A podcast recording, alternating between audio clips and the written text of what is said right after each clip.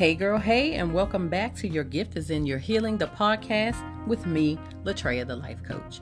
Not only am I the host of this amazing podcast, I am also the creator of Your Gift is in Your Healing, a space that I created to help women learn to make themselves a priority through journaling, meditation, and other self care tools. Each episode, I bring you topics around self care, healing, and trauma recovery, with a few current events thrown in. So be sure to subscribe and, most importantly, share to those members of your tribe who you think will benefit from an amazing podcast. Now, you all be blessed, and let's get into this week's episode.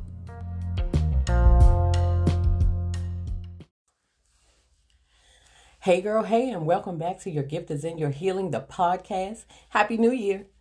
Yes, I, I, I, know it's the end of January, but I can still wish you a happy new year because I have not seen you or spoken to you in the new year via these two platforms. And I say these two platforms because um, as I am recording this podcast to be posted on my podcast um, outlet, I am also simultaneously recording this to post on my YouTube channel.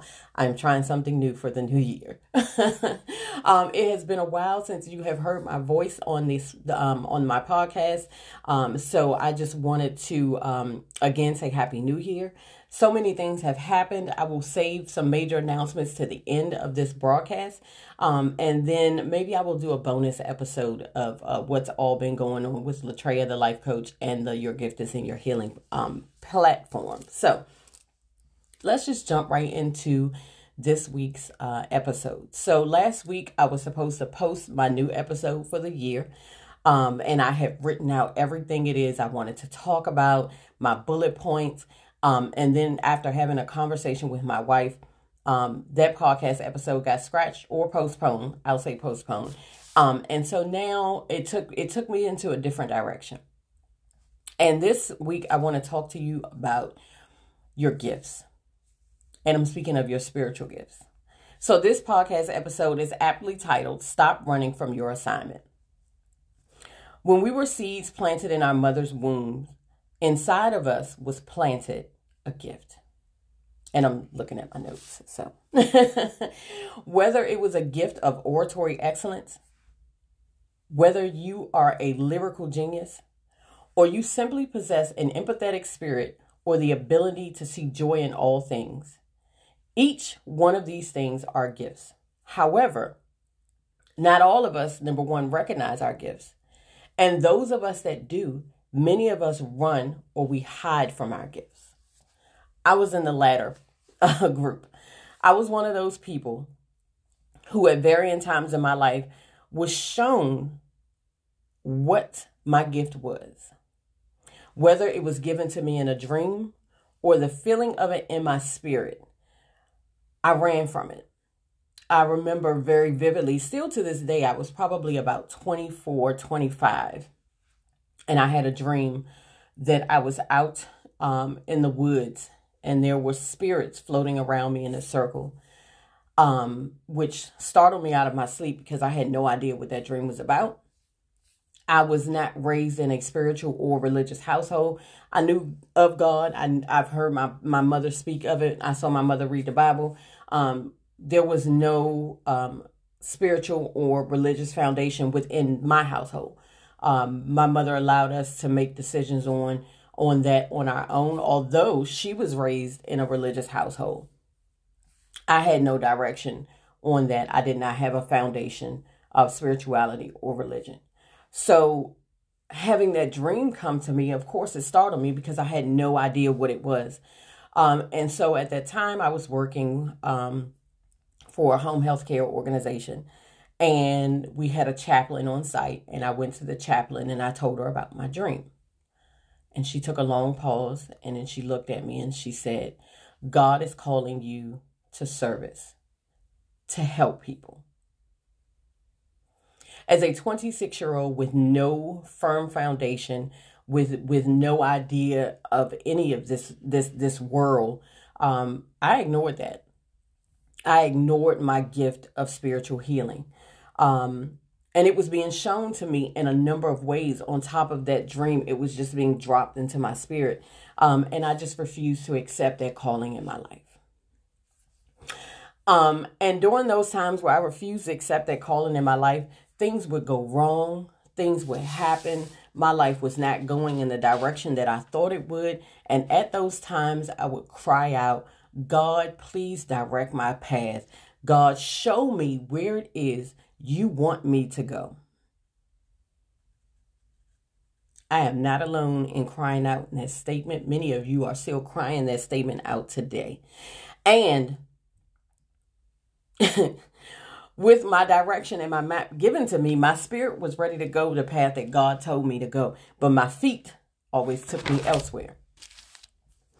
And then years would go by and things would continue to happen. And I don't know how many times I cried out, but I do know that regardless of the times that I did cry out, I still didn't go where my spirit needed me to go. See, some lessons were being taught in this routine of me crying out and asking for direction and then being given direction and going where I wanted to go. Um, and it took me years to figure out what these lessons were.